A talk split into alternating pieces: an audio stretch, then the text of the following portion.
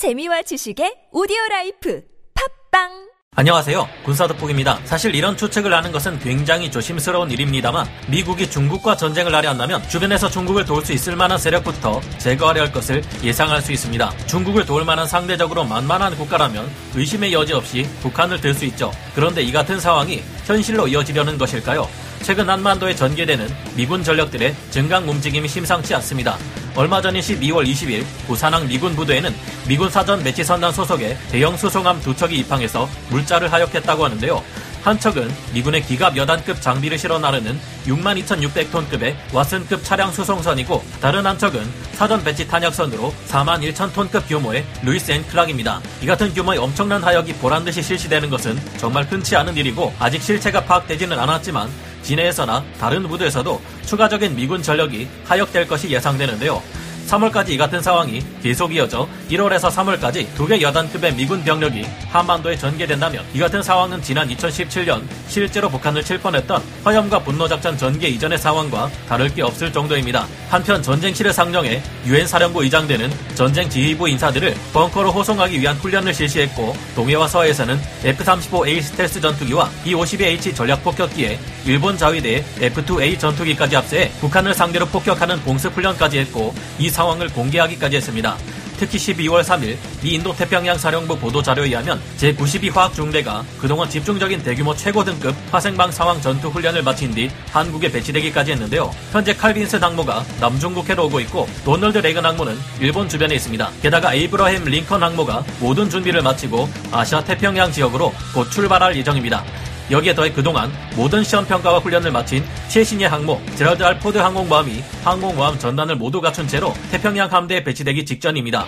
게다가 조지 부시 항공모함 또한 COMPTUEX 중이며 향후 한 두 달 내에 태평양 함대에 합류할 수 있습니다.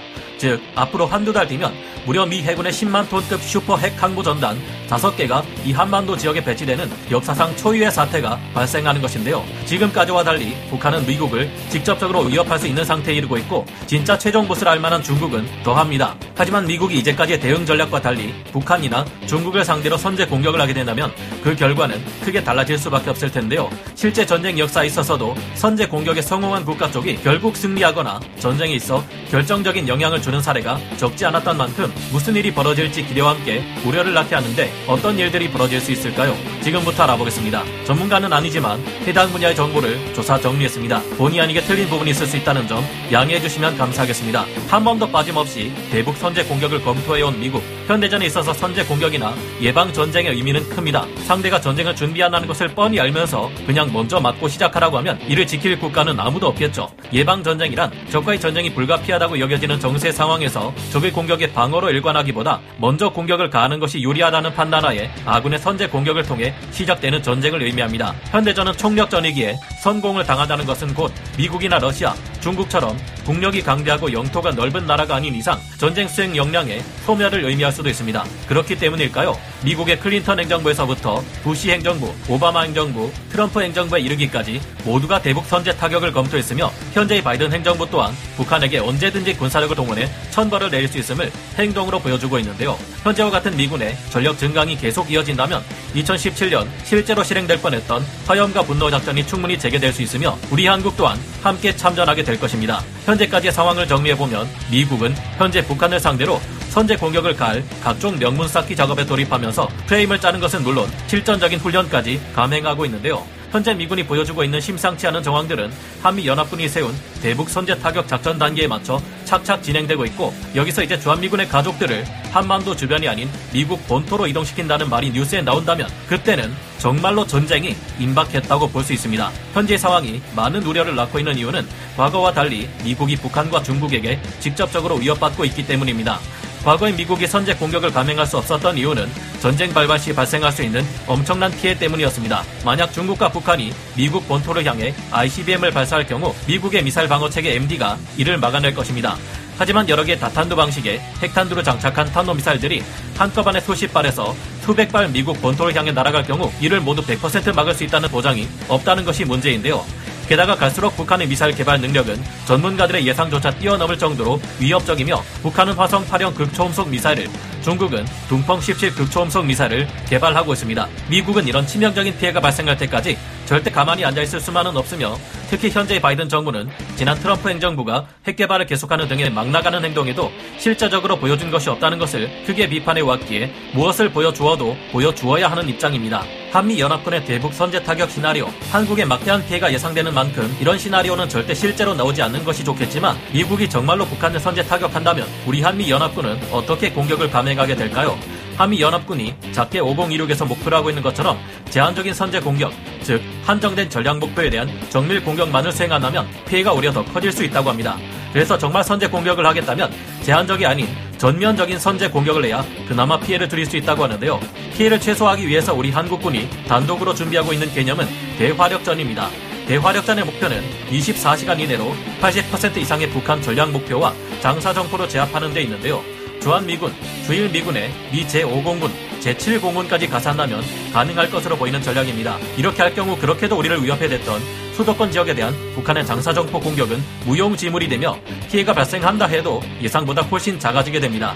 대화력전은 북한 전역을 상대로 북한군이 가진 비대칭 전력이나 전략 목표 및 가용 전력을 분쇄시켜버리는 것이기에 오히려 단기간 내 전선을 휴전선 이북으로 빠르게 확장할 수 있다고 하는데요. 동시에 한미 해병대가 북한의 평안북도에서 함경 남북도에 상륙해 제2전선을 확보할 경우 결국 북한은 아무것도 못하고 항복할 수 있다고 합니다. 한편 미국은 새벽 시간대에 제일 먼저 북한의 방공망을 공습하는 것으로 전쟁을 시작할 것입니다. 먼저 동해 및 서해상의 미국 방공 구축함이나 오하이오급 유도미사일 원잠 SSGN에서 수백 수천 발의 토마호크 순항 미사일이 발사되어 북한의 레이더 기지 등을 1차 타격하게 되는데요. 이 단계에서 러시아 S-300과 유사한 KN-06과 같은 북한의 지대공 미사일 등 평양 주변에 밀집되어 있는 북한 방공망들을 제거하게 됩니다.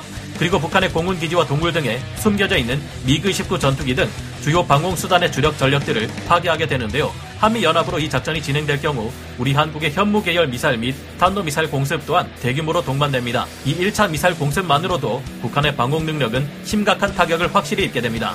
또한 미국 정보기관들이 양성해온 사이버전 해커들이 사이버 무기 악성 코드와 잠수함 등을 동원해 대표적인 Stuxnet 공격으로 기간망 SOC 시설 SCADA를 전자전으로 무력화하게 됩니다. SCADA란 감시 제어 및 데이터 취득의 줄임말로 일반적으로 산업 제어 시스템을 말합니다. SCADA를 무력화한다는 말은 전반적인 산업 공정, 기반 시설, 설비를 바탕으로 하는 작업 공정을 감시하고 제어하는 컴퓨터 시스템을 작동 불능으로 만든다는 말로 해석할 수 있습니다. 다음은 기존에 운용되고 있는 투발 수단으로 비핵 EMP 무기를 발사할 수 있는데요. 또한 오바마 행정부에서 비밀리에 운용한 것으로 확인된 발사의 왼편 작전이 실시됩니다. 발사의 왼편이란 전자파와 악성 코드로 북한의 미사일 체계를 무력화시키는 것을 말하는데요. 새로운 개념의 전자전 공격인 발사의 왼편 작전이 실시되면 북한의 전력 체계와 군부대 시설 및 무기 체계 등의 전자회로 전자망을 파괴하여 공격 능력을 제거해버릴 수 있습니다. 그리고 이제 본격적인 2차 타격이 실시되는데요. 괌 기지에서 출격하는 B2 스텔스 폭격기가 제공 전투기인 F-22 스텔스 전투기, F-35 스텔스 전투기, E-18G Growler나 EC-130H Compass Call 등의 전자전기 지원, E-3 혹은 E-2D 조기 경보 통제기의 지휘를 받으며 북한군 수뇌부가 숨어있는 지하 지휘본부를 벙커버스터 등의 수단으로 집중 폭격하게 됩니다. 이제는 이 과정에서 B-61 모두 12 전술 핵폭탄까지 동원될 예정인데요. 이후에는 북한군 지휘본부와 통신시설, 전력시설 등 전쟁 지휘와 수행기관을 타격해 북한군의 지휘 능력 자체를 제거해버리게 됩니다. 그 후 동해와 서해에 각각 정박한 니미츠급 혹은 제러드 알 포드급 항공모함 그리고 주간 주일 미 공군기지에서 출격한 수많은 전투기와 B-52, B-1B 전략 폭격기들이 어마어마한 공세를 퍼붓게 됩니다. 이제는 Rapid Dragon, 스마트 팔레트와 탄약의 개발로 전략 폭격기와 같은 능력을 가지게 된 C-17 수송기, C-130 수송기들까지 여기에 합류해 300km에서 900km 밖에서 JASSM ER 스텔스 순항 미사일을 어마어마하게 투발할 수 있죠. 미군은 단 일주일 만에 6,500발의 JASSM을 발사할 수 있으며 현재 이것도 모자라니 더 많은 JASSM을 원하고 있다고 합니다. 이 단계에서 한국군의 현무 미사일 타격과 전술탄도 미사일 제파 공격, 한국 공군의 공습이나 육군의 포병 공격 또한 함께 이루어지게 됩니다. 우리 한국군에서는 사실상 북핵에 대응하는 모든 방법인 kill chain, 한국형 충격과 공포 작전이라 있는 대량 응징 보복 KMPR, 북한의 미사일을 막아내는 KAMD 세 가지가 미군의 선제 공격과 동시에 진행됩니다.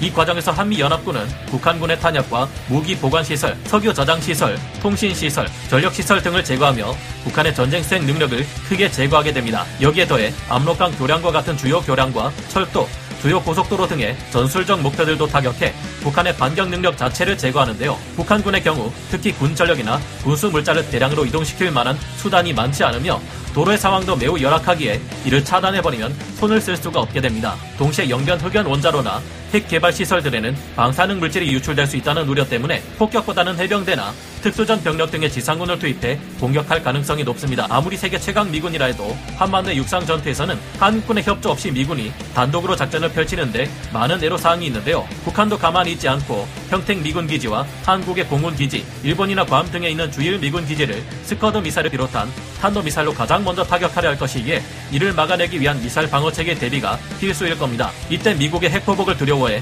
북한이 핵탄두로 동원하지 않는 것이 가장 이상적인 시나리오겠지만 그렇지 않을 경우에 대한 대비도 해야겠죠. 그리고 가장 우려되는 수단을 결국 동원할 텐데요. 중국군이 북한을 도와 싸운다면 어떻게 해야 할까요? 바로 중국의 전투부대 파병과 물자 지원 등의 원조를 요청하는 것입니다. 북한과 중국은 조중 수호 조약을 맺고 있어 북한이 선제 공격을 당하면 도와주기로 결의하였는데요. 중국은 당연히 대북 선제 타격을 강력히 반대하지만 미국이 이를 무시하고 대북 선제 공격을 강행한다면 이를 이유로 중국이 한미 연합군과 감히 전쟁을 벌일 가능성은 낮은 것으로 분석됩니다. 한미 연합군의 해군과 공군 전력을 볼 때 이와 맞서 싸울 중국의 공군과 해군은 심대한 타격을 입을 것이 분명하고 이 틈을 타 인도가 쳐들어오거나 중국 내 소수 민족들의 분리 운동이 가속화될 가능성도 있기 때문인데요. 미국이 우리 한국에 해구산을 제공하고 있는 것과 달리 중국은 북한에 해구산을 제공하지 않기에 최악의 경우 미국이 북한에 선제 핵 공격을 가해도 중국이 이에 보복해 주어야 할 필요는 없습니다. 하지만 그렇다고 중국과의 군사적 충돌 가능성을 전혀 배제할 수는 없는데요. 한국군이 휴전선을 넘어 북한 지역을 점령하기 시작하면 중국 또한 군 병력을 북한 지역에 투입할 가능성이 높다고 합니다. 하지만 이는 북한 정권을 보호해주기 위함이 아니라 향후 북한 지역 일부를 중국의 괴뢰국으로 편입시키기 위해서라고 하는데요. 중국은 역사 문화적으로 동북공정 문화 정책과 함께 대륙주의를 표방하고 있습니다. 즉 중국 내륙뿐만 아니라 변방의 역사를 모두 자국 문화에 편승 편입시켜 위대함을 과시하려는 것입니다. 이건 대놓고 북한을 도와준다는 빌미로 북한의 지역 일부를 집어삼키겠다는 말이니 우리 한국 입장에서는 용서할 수 없는 일이죠. 혈맹혈맹해도 역시나 그들에게 진정한 동료의 따윈 없는 것일까요? 북한 전역은 대한민국 헌법에 우리 영토라고 당당히 못 박혀 있으며 5천년 역사 동안 항상 이 사실은 변하지 않았습니다. 이 상황까지 오면 중국은 북한의 일부를 점령한 다음 휴전 회담이나 평화 협정에서 유리한 입지를 확보하고 일부 북한 영토에 괴뢰 정부를 세워 중국이 간접적으로 지배하려 들 것이라는데요. 이 단계까지 올 경우 한국은 중국과 전쟁을 벌여 북한 지역에 주둔한 중국군을 몰아낼 것인지 타협할지 결정해야 할 것입니다. 원래 예전에만 해도 이 단계에서 미국은 북한의 위협을 제거한다는 목적을 달성했기에 확전을 택하기보다 중국과의 타협을 택하고 북한의 중국 괴뢰 정부를 묵인할 것으로 예상되었는데요. 하지만 중국은 현재 지나치게 미국의 심기를 거슬러 왔으며 지금의 중국은 그 자체로 미국에 대한 엄청난 위협이기에 미국은 여기서 멈추지 않을 것이라 생각됩니다. 중국을 도울 수 있는 가장 큰 세력을 무너뜨렸으니 이 기회를 틈타 대규모 한미 연합군으로 베이징을 공격하고 남중국해서는 중국의 대함탄도 미사를 제거한 후 여러 동맹국들과 연합해 본격적인 양방향 공격을 가할 수 있을 텐데요.